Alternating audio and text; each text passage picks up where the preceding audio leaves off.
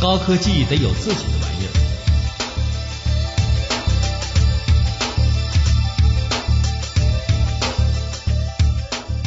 企业家档案：祝维沙，北京人，早年毕业于北京工业大学自动控制工程系，获工学学士学位，现任玉兴电脑科技控股有限公司董事局主席兼总裁。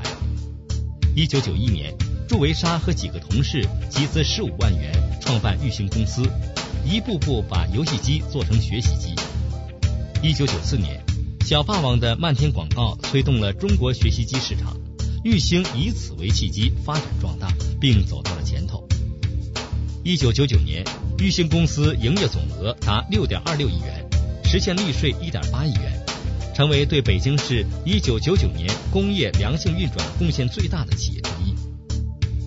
二零零零年初，裕兴公司在香港创业板成功上市，受到全世界金融机构的关注，包括摩根斯坦利、怡福投资基金、欧米茄。东方汇理及霸凌等多家世界最负盛名的投资机构均购买了裕兴公司的股票，裕兴公司开始迈向世界级一流公司。二零零零年，祝维沙以五千万美元的财富名列福布斯中国大陆五十名富豪第四十六位。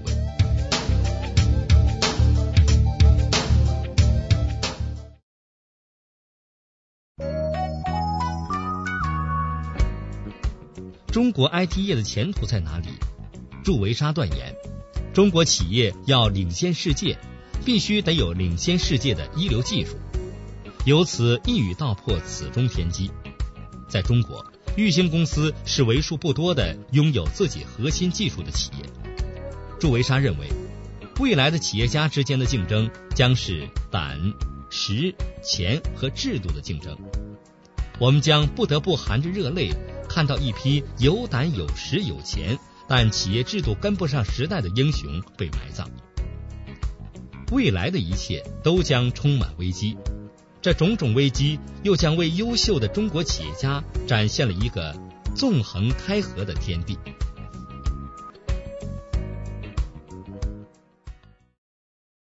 在现在的高科技产业领域里，以最活跃的信息产业为例吧。给人的感觉是又热闹又乱哄哄的，到底谁代表着未来的发展方向？我感觉市场精英和网络精英都有靠不住的地方。前两天有报道说您要做香港创业板的微软，所以呢，想来听听您的告诫。高科技的路该怎么走？我一直有自己的看法。美国的高科技不同于台湾的高科技，也不同于大陆的高科技。比如说，让我们玉兴作为中国的微软，可能吗？中国的土地上能诞生微软和英特尔这样的企业吗？高科技一定要有氛围，要有人才环境、地域环境和互相借鉴的基础。美国的高科技像英特尔也好，微软也好，都是原创的、领先世界的技术。玉兴也想搞原创，行吗？行的话赚大发了，现在还不行，没有这种氛围。台湾高科技的特点在哪里？优势在哪里？台积电是代表，就像英特尔、微软代表美国一样，它就是做代工，给美国做芯片、做集成电路。英特尔这些企业的产品也是在台积电这样的企业生产的。当时也有人说张仲谋是神经病啊，这样做成吗？他不但做了，而且做成了。他就是做代工高科技，围绕着大规模加工企业形成了一大批设计公司。现在世界上大量的电子产品，包括几块钱一只的手表、芯片，都来自台湾。玉兴要搞代工行吗？也没有这样的氛围。祖国大陆没有一个像台积电这样一个一下子投十亿、五十亿、一百亿美元的代工母体。中国的企业发展高科技该怎么做？中国的特点是其应用市场广大，没有一个国家有像中国这么大的市场。有人说，中国十二亿人的市场要挖掘出来，比美国还大四倍。我们现在真正有消费能力的也就两亿到三亿，因此我们觉得要在应用上面做出回答，就是说要有自己的玩意儿。比如说，我们玉兴有自己的硬件设计、软件设计，还有自己的应用研究。这种应用研究经过七八年的磨练后，你回头看一看，它已经非常强大了。到目前为止，只要我们想进的行业，只要我们看中的行业，我们的对手都会为之发抖。比如说，今年我们冲击 VCD 行业，这个行业将面临巨大挑战。我说：“老祝不进则已，一进就要改变游戏规则。”现在一些高科技企业，甚至一些名气十分大的企业，甚至不要自己的科研部，只从上游拿来方案，简直就是一个工艺部。所以，什么是高科技？一定得有自己的玩意儿。你的玩意儿是不是世界领先？这是任何从事高科技的企业家必须考虑的问题。应用是我的第一个观点，第二个观点要耐得住寂寞。社会上一定会有很多潮流，很多诱惑，你不能动心，照着认准的道走。其实我们玉兴是在上市后才被人家发现的。我告诉你一个数字，你就知道我们有多强的实力了。我们今天已经进入全国电子百强，利润前四十强，在北京 IT 行业、电子行业，凡是沾边的都算上，我们的利税排名也是前几位的。具体是多少呢？利税是一点八亿，好像联想的利润是四亿，联想的销售额和你们的销售额那就不能比了。他们有二百多亿。高科技一定以高利润为支撑的。我价钱卖的低，不说明我科技含量低。只有高科技才能把价格做下来，并保持合理的利润率。比如说，我的电脑影碟机的多媒体光盘和电脑多媒体光盘水平是相当的，可我的播放平台才一千多块钱，电脑最少得四千多块钱吧？得带一个光驱吧？不带那还不如我，因为我的里面也有一个三十二位 CPU。现在中国也有一些有影响力的高科技企业，比方说联想，现在对联想也有重新的评价。这么大的销售额，这么快的资金周转速度，所以香港股市上联想又上去了。知识经济讲究影响力和讲究无形资产。过去大家都讲市盈率，都讲利润率，我们过去也谨守此道。现在玉兴要做一点利润低一点、影响力大一点的产品。如果要讲企业运行模式，我们有两个特点。一个是长期形成的与台湾厂商的联盟关系，第二个是把内容和技术融合到一起。我自己生产碟片，我可以出音乐节目。看到时代华纳和美国在线的合并，坚定了这是发展方向的信念。企业的发展要和世界潮流融合到一起，你要超过我，你就得在软件制作和内容提供上都比我强，而这是完全不搭界的两个领域。但是我这是唯一的道路吗？也不是，因为知识经济告诉大家，道路是很多很多的。知识经济除了劳动力、资本，又多了一个资本，这就打破了原来的结构，一个新的时代来了。对知识经济，现在全世界都没有一个公认的评价体系，你当然感到乱了。您刚才实际上已经涉及了一个高科技企业的发展方向问题。您是靠着自己的玩意儿才走到了今天，并且因此在和敌手打交道，甚至在建立自己的经销网络上都占据着主导地位。还有一种情况就是一些企业，比如联想，奉行的是冒功绩。您对这两种路线是怎么评价的？应该说，成功的道路有它成功的道理。但是作为玉兴来讲，不会选择联想的道路，因为我们这些人做差异性产品、做创新做惯了，所以我们不会轻易做竞争性市场。我跟微软他们打交道，发现什么呢？他是做垄断企业的人，牛的不得了。回来后我就想，这些做竞争性企业的怎么看老祝呢？每个企业会有自己的特色，如果仅从自己的角度去看别人，是很危险的。所以我为什么要做一些简单的叠机？要学会什么是竞争。我是做技术出身的，做竞争性产品比不过柳传志。用王选的话讲，他是拧湿毛巾的，那么少的利润能做出四个亿、二百亿销售额、四个亿利润，这是很值得我们学习的。为什么你能做记者，我不能？那是你的强项。一些企业虽然在一些方面很弱，但弱有它的理由。它在行销上弱，在技术上一定很强。它对市场的综合控制力一定很强，要不就没有他们存在的理由。它都那么差劲，它怎么会成功呢？所以，我想每个企业有每个企业的道理，没有统一的模式，找到适合自己的路往前走就好。实际上，学习机和 PC 机几乎是同时来到中国市场的。那么，对这两个行业的发展和起落，你有什么体会呢？实际上，公司刚开始我们也有过讨论，因为我们都是学习计算机的，我们很容易进入 PC 领域。我说过一句话：如果当初选择做 PC，有可能我们还是中关村一个小门脸儿。因为当时我们在资本、各种资源占有、企业主管单位的支持等，没有一点能够争过其他对手。当时我们看到，中国的游戏机从任天堂引进后，一直是一个完全市场化的产物，完全没有人来过问。我们的竞争对手都差不多，你不懂，我也不懂。规则就是这帮人不断的学习和写出来的，只要比别人稍微聪明和勤奋一点就可以了。因为那些高智商的看不上这个行当，对他们智商高，他们能力高，他们手里钱多，他们不玩。所以十几年前我说玉兴很幸运呢，我也就是一个普普通通有事业心的知识分子。现在讲起来，玉兴脱颖而出了。那个时候很简单，我就是和一百多、二百多刚起步的人一起竞争。为什么学习机竞争到最后只剩下两家企业？一家是步步高，一家是玉兴。但是你了解他们的知识背景？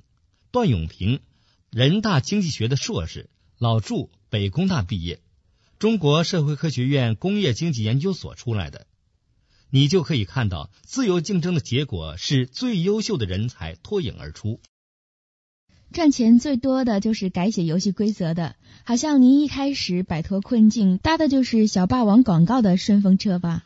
是我们把产品做成熟了，他们把市场做大了。但是后来小霸王输给您了，我个人认为还是因为您有自己的玩意儿。入市以后，很多国外的大企业将进入中国市场，您号称要跟人家较量，学生跟老师比，什么时候比得过呢？所以我想自己的玩意儿还是有，不知道您自己是怎么体会的？客观的讲，一个企业的发展有其偶然性。小霸王起码有过一两次灭绝玉兴的机会，灭掉您？嗯，起码有过一两次的机会。就像张仲谋当时如果不从 TI 去台湾，就没有今天的英特尔。但是过去的事儿没法改写。玉兴能够顺利成长，与玉兴公司开发全市股份制结构有很大的关系。当时小霸王由于不是股份制，连总经理这样的人都走了，而玉兴由于机制好，一直保持了人员的稳定，发展也相当稳定。市场经济发展往前走是必然的，哪一家成功，表面看是偶然的，其实偶然之中有必然。人家说某某成功没什么本事，全因为偶然。这种说法是不懂得规律的。实际上，很多偶然性有其内在必然因素。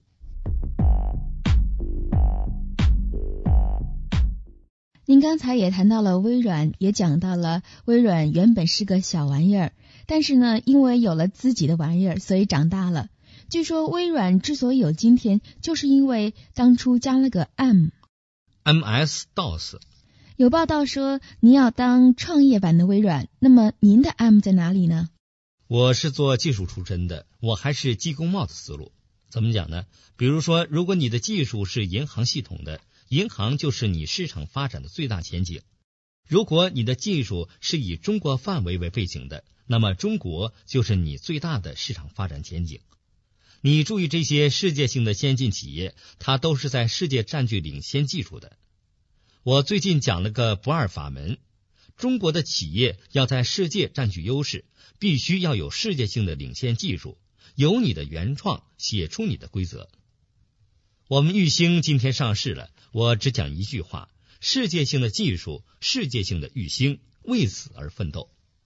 我们的科研人员现在写软件都是以世界先进标准来要求自己的。有些人讲用服务走向世界，到世界各国去建厂，我觉得没意思啊。微软到中国搞维纳斯，我觉得跟微软的合作最大的收获不是在技术上，而是在管理上。我了解到的情况让我吃惊啊，脑子豁然开朗。嗯，哪些方面让您吃惊？他的中国销售部只有四个人，一大帮都是做研究的。我说你有多少人？他说有 WINC 部一千人。你一个公司就这么大，你这头大那头就小，那头大这头就小，总体上是平衡的。所以我努力加大这头。还有一个收获。我了解到大企业怎么运作，他可以试。他说：“我扔一个球试一试，不行再试一个球，不行我再试一个球。”这样过于技术化，而我不是这样的。中国市场锻炼出来的做企业的人，市场眼光是异常敏锐的。我必须把把都糊，扔一个球就得准，必须以市场的眼光评价它，因为这头小，我那头必须大。研究也应该有个方向，这个方向是基于对行业发展趋势的判断。你好像把产业定位在信息家电，您怎样判断这个行业的走势？又拿什么去改写游戏规则呢？玉兴和中国的发展都已经走到网络了，网络的产业规模远比当年的 IT 大。PC 最终不过发展到手提电脑，网络时有关的一切都要发生根本性的变化。我们小的时候感觉世界发展不是很快，现在感觉世界变化快多了。新的东西有的我们自己都不懂了，学得慢都跟不上趟了。你好像说过，变化使许多过去的英雄都不是英雄了。那么英雄是谁呢？嗯，好像说过，像最近评选的 IT 界最有影响的人物中，明显就没有比尔盖茨了。比尔盖茨在网络时代已经落后了。过去的成功成为他发展的障碍了。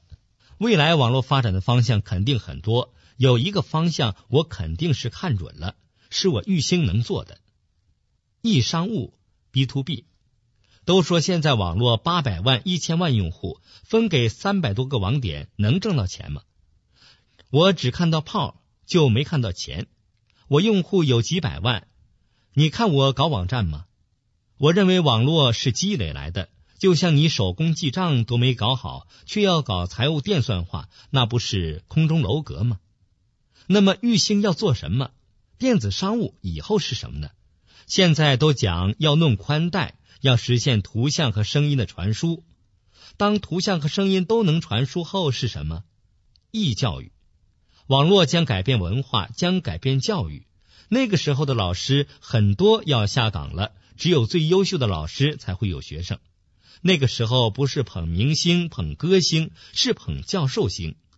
企业对老师的包装，能使他把学问讲得天花乱坠，可以在世界范围内招他的学生。玉兴未来会按照易教育领域来构造我们企业，比如说我有软件制作能力，比如说我有节目发布的能力，比如说我有宽带应用技术，我可以非常负责任的跟你讲。八年、十年后就是这种状况。我十年前就断定世界会走到今天，只是比我想象的要快。十年前你好像还很困难，您是一九九一年创办公司，一九九四年才翻身。这三年时间，根据材料讲，您储备了很多技术和人才。在那么困难的情况下，您是怎么把这些人才留下的呢？而且他们还能够拼命给您干活？嗯，有两点。小公司留住人才靠股权靠讲梦，因为那时候什么也没有。我要讲几年以后怎么样，十几年以后怎么样。我们只要一步一步做下去，我们会达到什么地步？如果技术出现变化，我们的技术是不是可行？好在现在你可以问问我们的员工，我们的牛皮没有吹破吧？除了一九九八年在一亿这个坎儿上出现了增长幅度最低。利润并没有受到什么影响，但是营业额增长幅度最低。一九九八年，你好像还出过一件事，一个董事跑了，当时您好像很困惑，也很苦闷，考虑企业优势在什么地方，将来该怎么做。但是在材料里，我没有发现很明确的答案。那个时候，普及型电脑只剩下一家，别人都不跟我玩了。电脑 VCD 市场有前景，价钱也不贵，我很看好。产品转型，干部队伍转型，加上我还生病，住了两个多月的院，有人就怀疑玉兴为什么发展的不那么快了，增长慢点都不是好样的。其实企业没有什么大的震荡，企业转型又处于相对低潮，个别人想不通，希望谋求个人更大发展，也可以理解。您说，只要您想进入某个领域，对手就会发抖。您这个领域有没有一个范围啊？其实我一直在看这个领域我能不能进，我的优势在哪里？对于我要进去的领域，我会仔细评估的。如果我认为我的优势不在那儿，我就不会贸然行动。在您的管理理念里，我觉得有一条对很多很多的企业家都有建设性的意义，就是一个好的制度可以培养好的作风。其实我是这么认为的，玉兴是一个把坏人变成好人的制度。你可以看到，以我们的财富，过去的所谓富婆富翁不可以与我们比的，但玉兴仍然是一个非常朴素的公司，没有人去追求物质的享受。一个花天酒地的领导绝不会带出好的部下，也不会干出大事业。我们公司最大的特点还是以人为本，比较尊重人、爱护人。别人犯了错误，也不是一棍子打死，比较宽容。在这样的环境下，有点不良习惯的时间长了，他自己就没了。再一个，我们真正把员工放在心上。我不知道现在社会怎么样。我们这里医疗费用仍然是百分之七十报销，我们提供工作餐，另外我们给员工租房给补贴，另外还有养老保险啊、社会保障啊，就是让员工感到后顾无忧。